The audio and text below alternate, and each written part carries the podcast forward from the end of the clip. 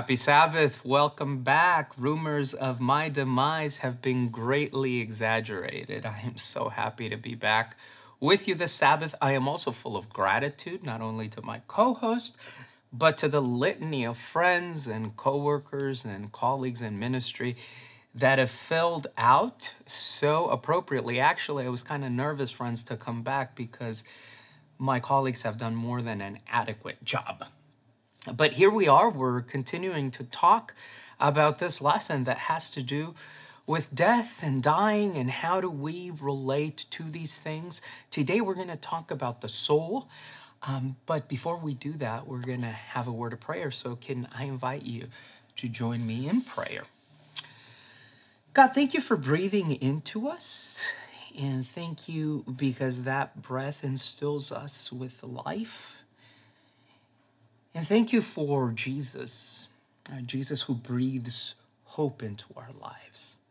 And as we think about the day where we once again will be filled by your Spirit and through your Spirit and called to live evermore, we pray that you stay with us as we wait, that you inhabit this conversation, that you breathe into it now so that we may speak according to your Spirit.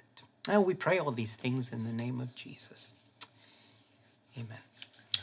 Joey, how are you this weekend? This how are you this wonderful, wonderful October Sabbath as the weather finally has started to shift? Yes, it's I know elsewhere in the country it's probably already changed, but here we're finally getting a little bit of fall weather, so it's nice. And welcome back. It's good to be your back. amazing It's trip. good to be you back. were you helped lead the tour through Asia Minor.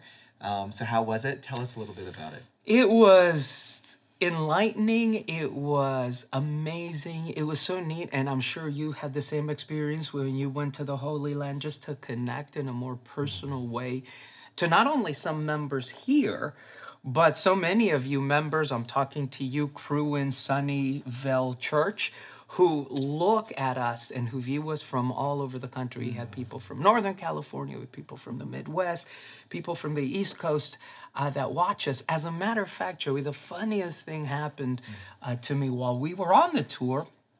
As you know, Linda and the boys and I uh, took uh, two weeks off after that to kind of uh, travel through Europe, and we were sitting in a hotel in Twickenham, Twickenham which is a suburb outside of London, and we were having breakfast, and this wonderful, wonderful lady, uh, whose name was Loma Linda, walks up to me, and I looked at her name tag, and I said, "Oh."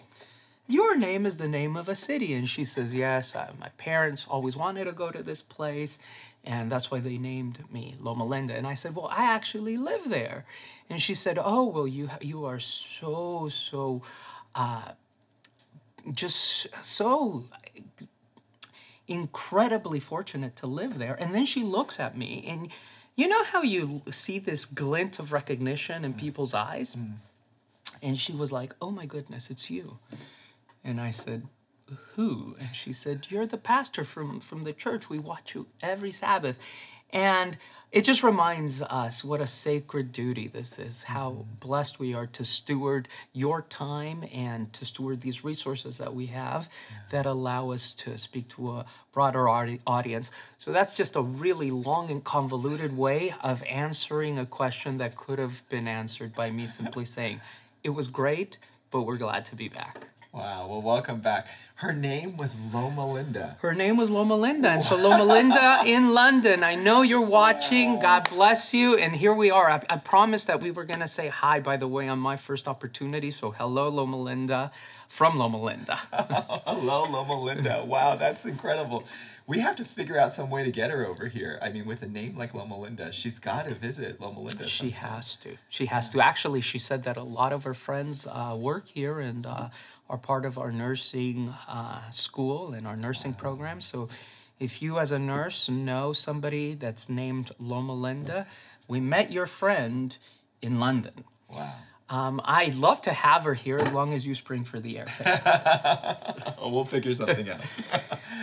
well, welcome back, and and now we're in the middle of this discussion on uh, death and dying and uh, the living, the resurrected, the living hope. Yeah, Joey, and we talk about this this idea because there's often right this this common story that goes along within Christendom. Yeah, I one of the most popular romantic movies when I was growing up was Ghost, a movie from the late great uh, Patrick Swayze and Demi Moore, and Patrick's character is murdered and he returns to life as a ghost. And I think the premise of the movie is that not even death can come into the uh, into the way of true love, which I think is is a beautiful message. Uh, but the theology of it kind of well, it kind of points out, doesn't it, this narrative that goes on not only in Christian circles but outside of Christian circles, uh, this desire that there that there needs to be something after uh, death, uh, but the inability to explain what that is, and so we we end up believing uh, that we go somewhere, that our soul goes somewhere, and then is uh, either castigated with the fact that it has to meander down and along this world or it goes to heaven or uh, to that other place. And so uh, well, today we're i'm excited because we get to see what the bible has to say about that. Yeah, I mean, definitely when it comes to what happens after death, there is either fascination or fear, right? Um, obsession with uh, what possibilities are available after, or fear about that there is nothing um, available after. And the biblical view seems to tread in between those two messages. And so, yeah, it's going to be exciting to look into that. Yeah, so I think the first thing we need to do is we need to localize ourselves and we need to define how any idea, um, as most ideas do, grows and develops. So if you were to talk to somebody within uh, the Orthodox Jewish community, they have a view that is very closely linked, and the lesson just briefly touches on it, but I found it so fascinating. It's briefly linked to the first way in which uh, our Jewish brethren understood uh, death and dying, and that is that nothing happens. Um, in essence, the first real clear, and I know that you're gonna that there's gonna be comments, uh, so I need to hedge. I'm saying the first clear indication of an afterlife doesn't come until the intertestamental period. Now, there's hints definitely throughout the Old Testament, but the clear, clear, clear indication of an afterlife comes in the book of Maccabees which, as you know, is an apocryphal intertestamental book right before Jesus' time. Before that, the idea was that you did the best and you lived your life in accordance with Yahweh's designs for you as you were on this on this earth and then when you died you went to rest with your forefathers mm. and the lesson talks a little bit about that, at least in the case of Abraham and David, as, as you might remember. Um, and then you're remembered and you live on through the memory and through the legacy that you live, uh, that you leave behind through your family. So that's the initial uh, understanding that people had about death and dying. And then, as most things uh, happen with a God that never pushes us beyond what we can handle, um, that belief evolves until uh, we have what we have now and what we believe uh, the biblical record points to, and then some other things uh, that are not as clearly connected with the Bible, but definitely are uh, I think ideas that we would recognize now. Yeah. So then, why, where, where do you think? Because the majority of Christendom um, believes that uh, there is immediate. You enter. Death is just a gateway into a new mm-hmm. life. Immediately, you step from this life mm-hmm. into another life. Right. Whether that life happens in hell or happens in heaven, your um, your eternal soul goes somewhere. Mm-hmm. Is is the concept. So where where do you think though that mm. that belief hmm. evolved from? Well, that's a great question, Joey. And the, the temptation is to say paganism, mm. but that's an oversimplification. And so uh, the real place that that idea is birthed is uh, there is a merger, even during uh, Paul's time. Be- and, and the gospel, uh, the epistle to the Hebrews, as we studied a few uh, lessons ago, is a perfect example of this. There's a merger between Greek philosophy and Christian experience. And uh, these two ideologies that were uh, up to that point separate began to merge together. That ultimately um, reaches its zenith with the writings of Thomas Aquinas, who writes a wonderfully dense book called the Summa.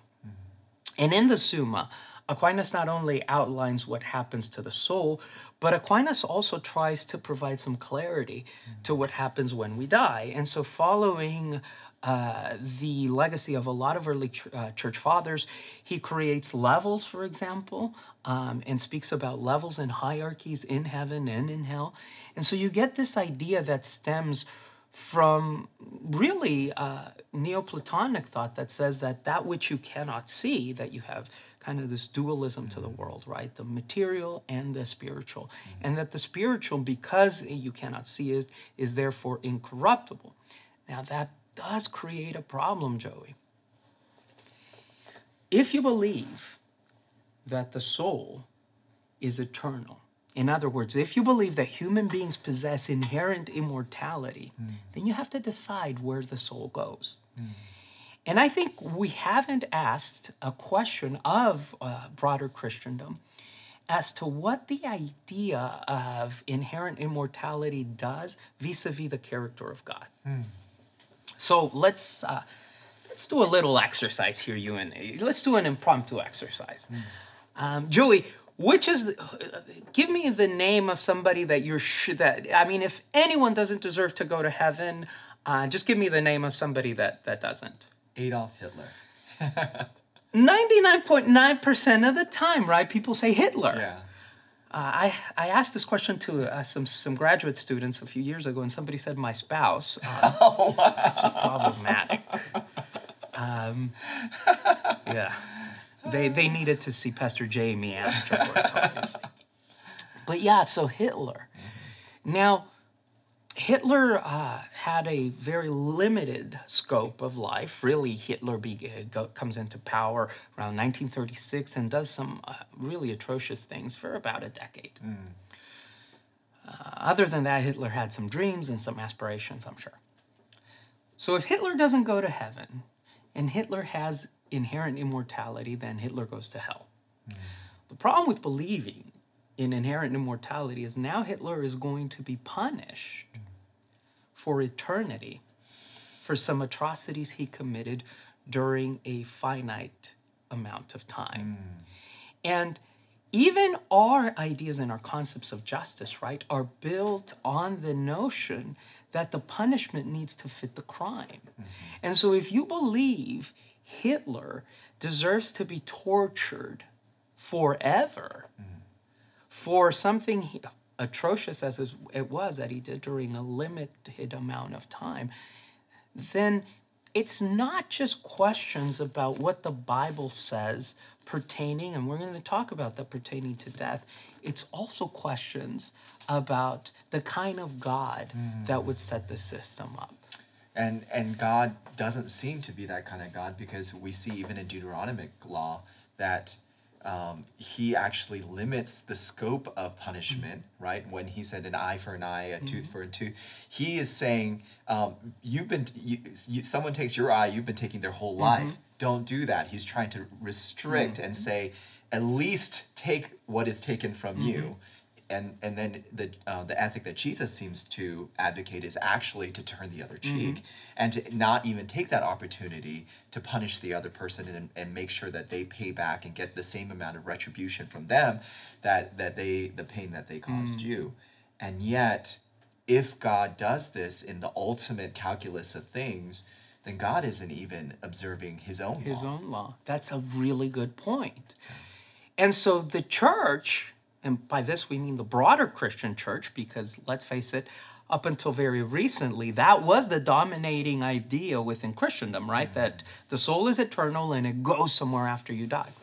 But the problem is, even that notion created problems for the broader Christian church. For example, if the church believes that there is no salvation outside of the church, then what happens, or where do the souls of babies go to once they die? And so we ask and we kind of mock and scoff at our brethren, our Christian brothers and sisters who practice infant baptism, but you need to understand the rationale behind that. Mm-hmm. If I believe that there is no salvation that there is no salvation outside of the church and outside of accepting Jesus, and I believe that my soul is immortal, then I need to ensure that my my child's soul goes to heaven. Mm-hmm. And so they start practicing infant baptism.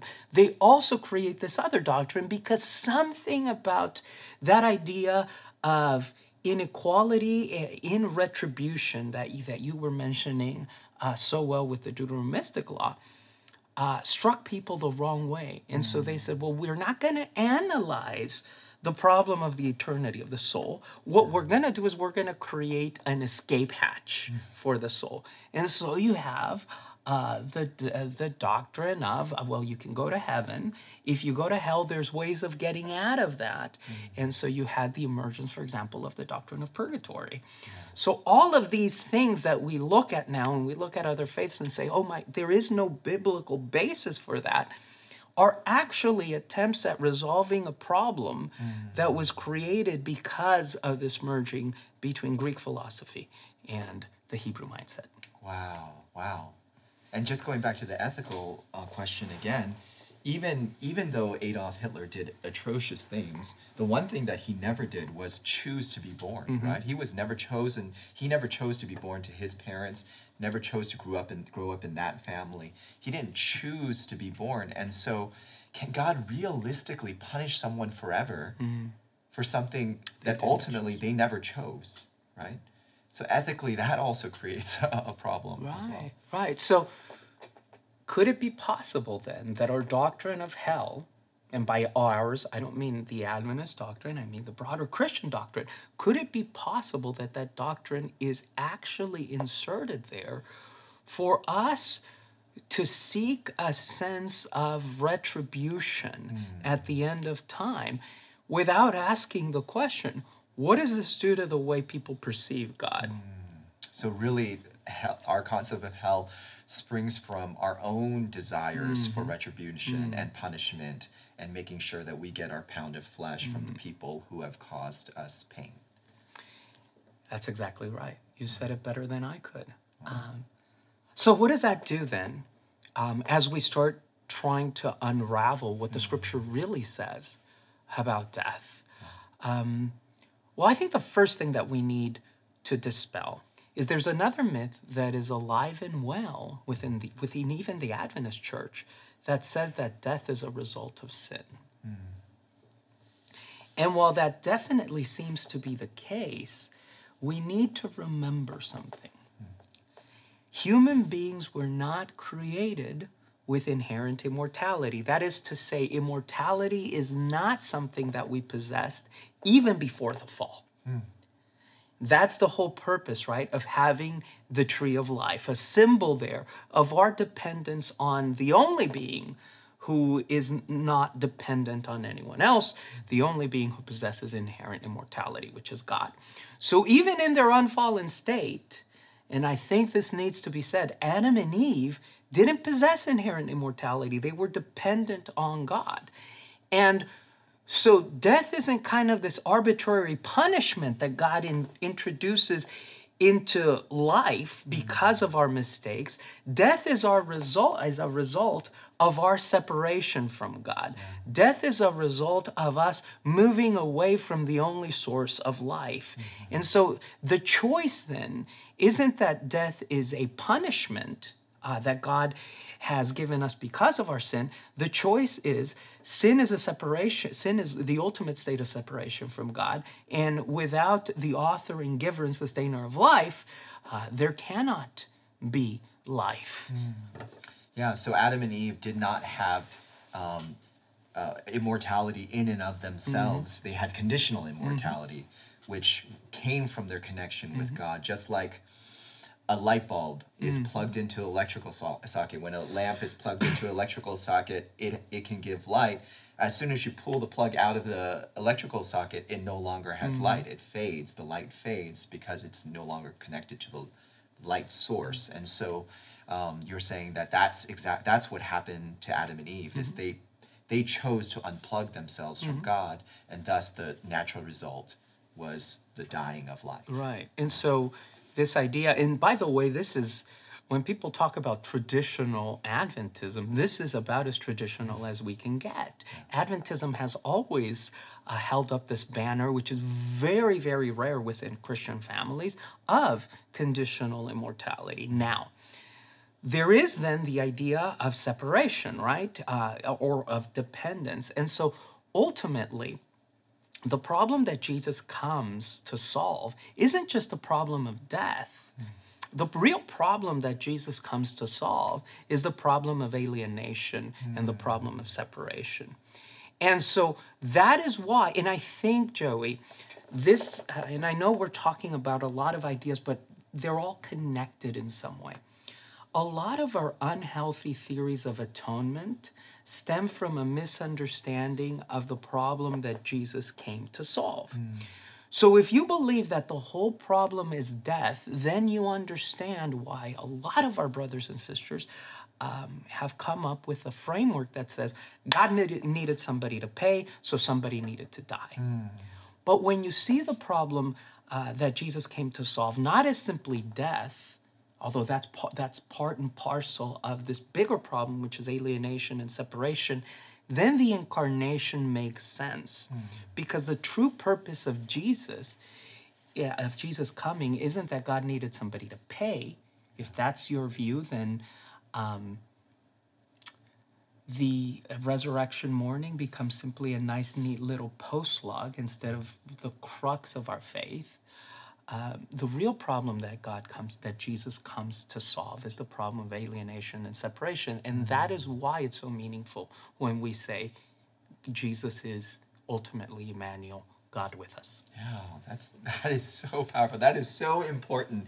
Um, so if any of you missed that, what Pastor Miguel just said is so so important for us to remember that the fact that Jesus came not just to fix a technical problem of bringing life to people who were dead, but bringing connection to people who were separated from him is is ultimately and you see that even it, even as early as the sacrificial system mm-hmm. in in Leviticus um, in Exodus these these sacrifices the majority of them were very relational mm-hmm. right? They were not just about a payment for a debt. There mm-hmm. are some. There are there there is one like the guilt the, the guilt sacrifice is uh, involves payment for for a debt.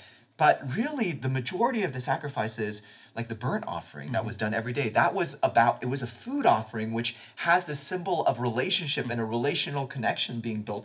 And it's beautiful. Roy, roy Gane um, writes about this um, in his book about how that that imagery was all about reconnecting us into a relationship with god again and so if those sacrifices were all pointing to jesus then jesus's death on the cross was not just a payment mm-hmm. for a debt but about restoring a relationship with us, which is why he lived three and a half years. He didn't just come here immediately and die. That's exactly the point. That that is the only way that you can explain Jesus' earthly, earthly ministry. Even more than that, that says so much about God, because even if Adam and Eve didn't sin, even if they lived lives of completely trusting and obeying God, there still was this disconnect, mm. right? And so the whole language, that anthropomorphic, that human language that is used in the first two chapters before the fall, especially in Genesis chapter 2, to try to talk about God, how God gets his hands dirty and is walking and breathes into the nostrils. All of that is also uh, with the intent of creating these relationships, right? Because the real problem that that God wants to fix is the problem of separation. So um, God, God is, is so amazing in the sense that God isn't just intellectual. Ultimately, God is experiential. And the only way that God can truly uh, f- fix that gap that has been opened uh, between us and Him is by experiencing and feeling and relating to us. And so that's ultimately uh, the gift that we have uh, as Christian conf- uh, and as part of our Christian confession that Jesus became flesh, that he was born of a virgin, that he lived, that he was crucified, as the Apostles' Creed says, uh, by Pontius Pilate, that he resurrected, and that now he sits at the right hand of God, ready to, to judge the quick and the dead. Wow. Wow. That is such there is such beauty there, right? That Jesus did he became flesh for us because we separated from him, right? He did whatever he could to bridge that gap between us and him. Because if you think about Adam and Eve, what you were saying about them was that um, from the beginning, the challenge was continuing that connection with God, right? That even when Adam and Eve were created, even though they were created perfect, that did not mean that they were created, that they did not have um, a ways to grow, right? And I believe even after we go to heaven, we'll continue to grow because you see that from the very beginning. Growth is expected in Adam and Eve right. um, and they needed to grow in their relationship with him. That growth took an off ramp when they chose to break that trusting relationship and and trust the word of a serpent and trust their own instincts more than God. And we talked about that last week. But um, ultimately, there was from the very beginning a need for that growth. And then, so when Adam and Eve separated themselves from that, from God, He again made another path so that we can on ramp into growth with Him again. That's beautifully said. And I think, Joey, that the reality then is that God is the path maker, the way mm-hmm. maker, right? He's always creating situations and circumstances for us to connect in meaningful ways. So think about what Genesis 126 says. And this will give us, I think, kind of a concept as to what we were created to do. Then God said, Let us make human beings in our image and in our likeness, so that they may rule over the fish of the sea and over the livestock and over all the wild animals and over the creatures that move along the ground. So God created human beings in his own image. In the image of God, he created them. Male and female, he created them. God blessed them and said, Be fruitful and increase in number, fill the earth and subdue it. Rule over the fish in the sea and the birds in the sky and over every living creature that moves on the ground several scholars, several Genesis scholars, uh, Martin Noth comes to mind, for example, note that what is happening here is that human beings are, when living in uh, accordance with God's design, human beings serve as a link between creator and creation. Mm. God speaks and says, Let us create them in our image. And He creates us to do what God does, to mm-hmm. rule over, to have dominion. Mm-hmm. But then God also creates us that we may be fruitful and multiply. And so there's two main tasks. Like God, we are called to rule over uh, creation. But like the created order, we are also commanded to be fruitful and multiply. And so we serve kind of as as this link, as this ultimate link between create between creature and creation. What sin does is it it breaks down the very fabric of that link. And so what starts happening is we give in to uh, our impulses to be fruitful and multiply. So we give we give in to, as Aquinas would say, because Aquinas didn't just write bad stuff. He actually had some really profound and salient points. He says that we start acting in the way that the creatures act, mm. act rather than the way the creator acts. Mm. And so instead of having this harmonious relationship with creation, we start abusing and destroying creation. And that stems from our inability to recognize that we are not God. We are simply the link between creature and creation. Mm. And I think the ultimate um, the ultimate expression of this is to say that we possess that which God only possesses, which is immortality. Oh, wow. Wow. There's so much good to unpack there. First of all, that we were created not just to be one of creation, but also to be a link between creator and creation, right? That we aren't just consumers of creation, we are also supposed to be creators mm-hmm. of creation. That God mm, partners, God encourages us to continue the creative work that He began, right? To nurture creation and to make it continue. And when we sin, we break down that mm-hmm. role. Mm-hmm and we just either become completely consumers or that that comes from thinking that we are actually God and we get to choose that mm-hmm. role mm-hmm. and to change that role that we have instead of um, accepting the role that God has given to us. It's so powerful, and and yet God continues to try to to re- repair that role and put us back into mm. that role. I I'm thinking again to um, the Israelites and how God's dream for them was to be a priesthood, mm-hmm. a nation of priests, mm-hmm. right? To be that, if a priest, priest is supposed to be that connection, right? That mediator between God and others, right? right? There is the priesthood of, of all mm. believers, mm. that all who follow God are returning to that role mm-hmm. that He envisioned for us from creation. Wow. That is that is powerfully stated. So it's not that God is trying to do something new. Mm it's that God is trying to restore us to that which He has always called us yeah. to, which is a harmonious relationship with Him and with each other. And that eternal life is a byproduct of that rather mm-hmm. than something we possess. That's, I think, very, not only is it articulately said, but it's also linked with Scripture. So think about uh, all the texts that we have in the Old Testament, right? Mm-hmm. Obviously, we have uh, our favorite one, which is in Ecclesiastes. I mean, and we Adventists love to quote Ecclesiastes nine. Yeah.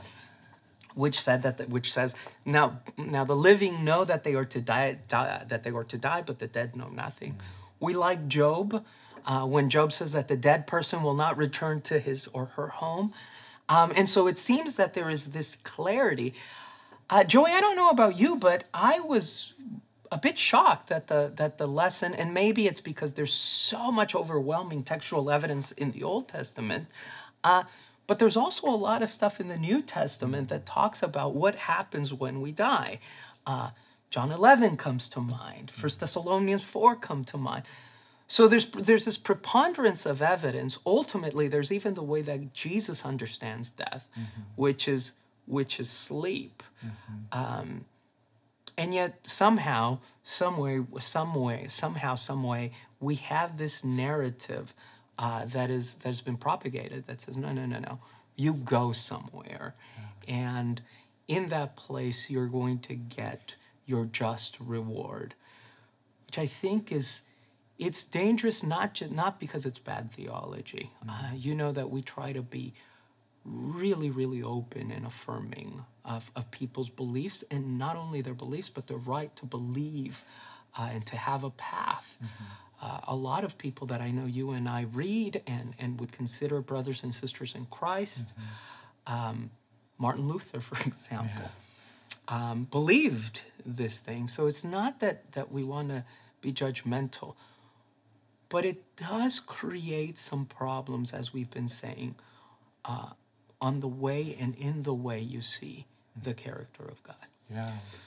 And, and you, you made this point from the very beginning.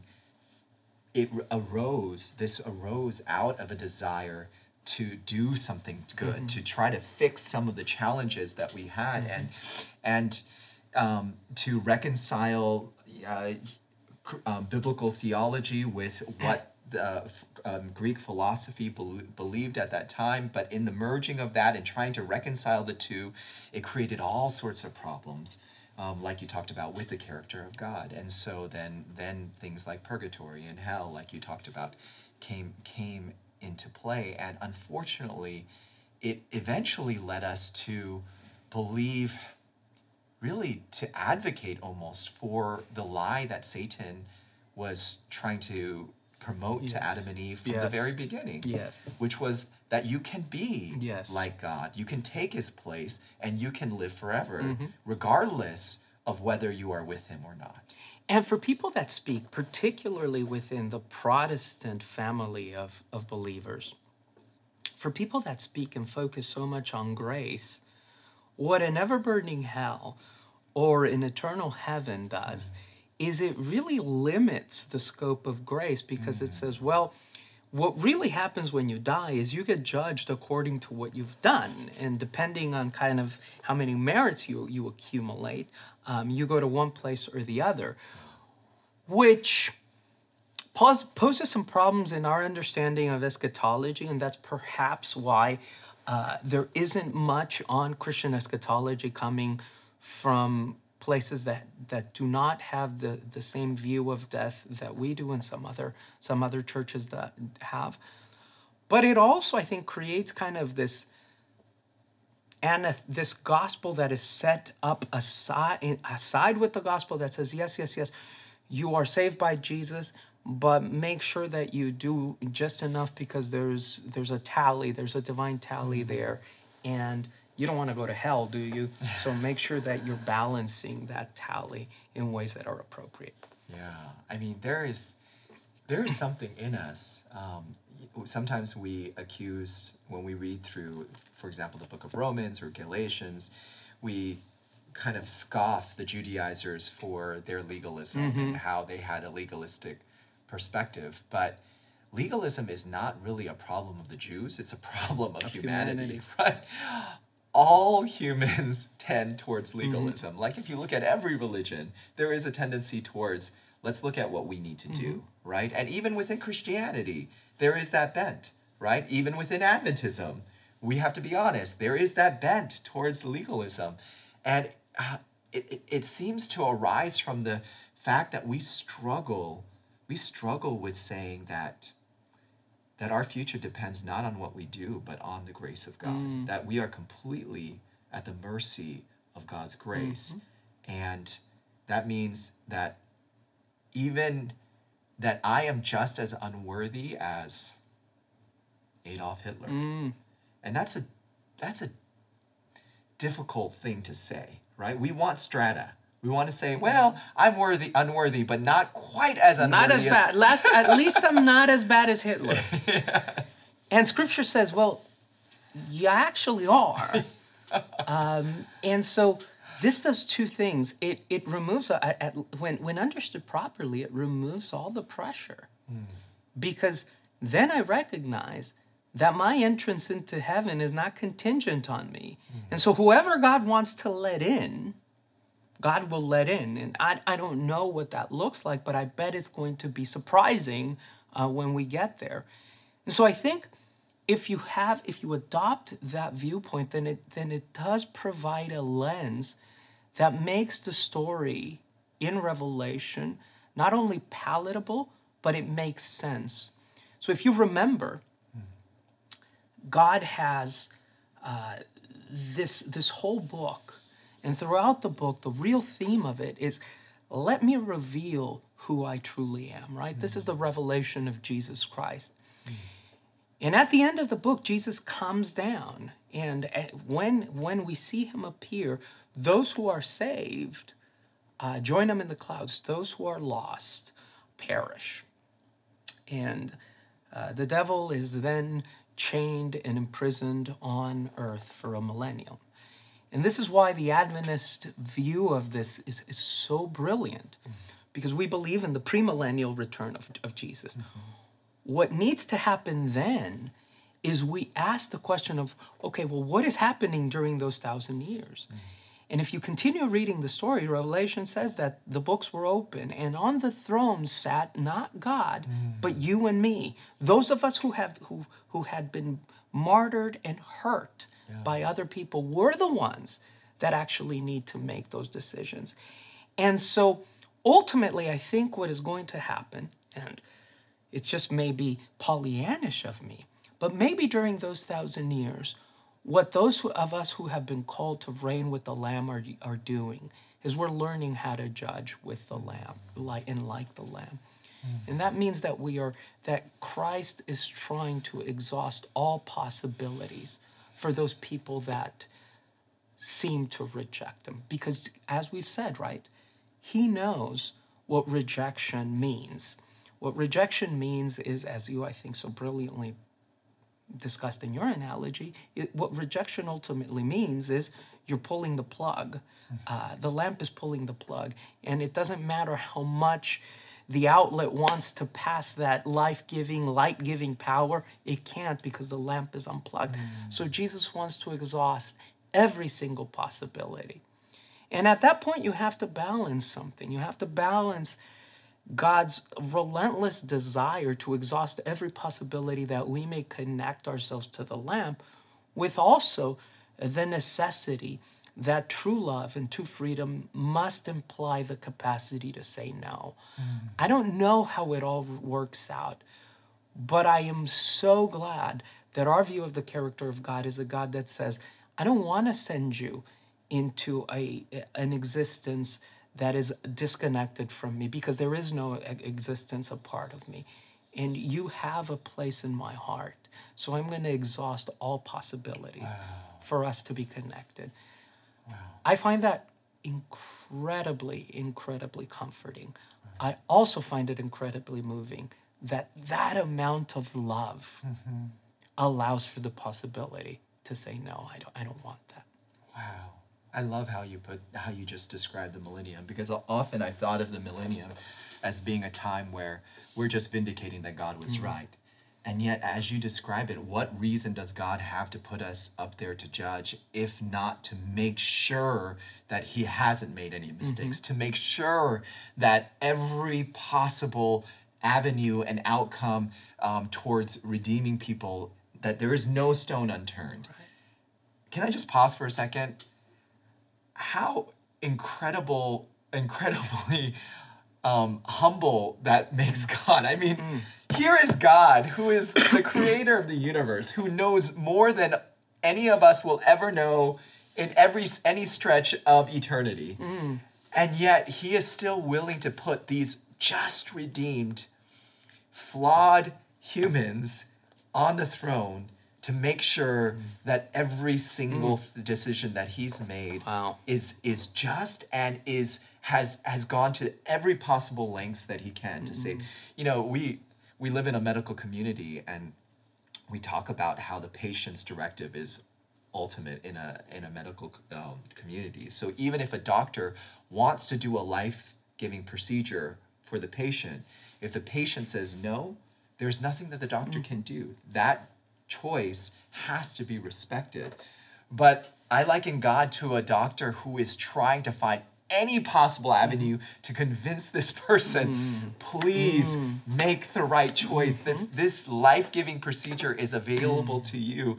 And he's willing to call the call in family members and and to do anything that he can, find out about the background, whatever he can to make that appeal to the person, even to the point of putting um, formerly fallen human beings on the throne to help him with that process. How powerful. That is a- such a beautiful picture of God, Joey. And I think we need more of that in our Christian discourse because mm. it's not a picture that we often hear mm. and that we often paint. So let's let's go back to Hitler for a moment. Mm. I don't know if Hitler's going to be in heaven or not. Yeah. Um, but I do know how Jesus approaches those who are hurting and harming him. And on the cross, I mean, you, you do have him passing judgment on those who who have harmed him, and he simply says, Father, forgive them, for they know what not what they do. Mm. Now I want you to think what happens to a people, because ultimately God's ultimate goal isn't heaven or hell. It's restoration. I think we've we've spent the bulk of our time trying to to unpack that issue. Um, we've also spent some time saying, well, we don't possess inherent immortality. That's something that is a gift from God. We'll follow the analogy of Hitler for a moment and imagine. Imagine that those six million Jews that he has put to death have spent a millennium learning how to judge like Jesus judges. And now imagine Hitler, after the millennium, comes face to face with them. And now imagine that instead of looking, as you said, to exact their pound of flesh, mm. they see Hitler in their, in their eyes, in his eyes. They turn to Jesus and they say, Father, forgive him, for he knew not what they do. That to me is the ultimate vindication, both for, for, for anyone before they make their decision that love ultimately wins. That it's not strength or violence or power that lives, that wins, but that it's love. Wow. That is a, a challenging and overwhelming picture of the love of God.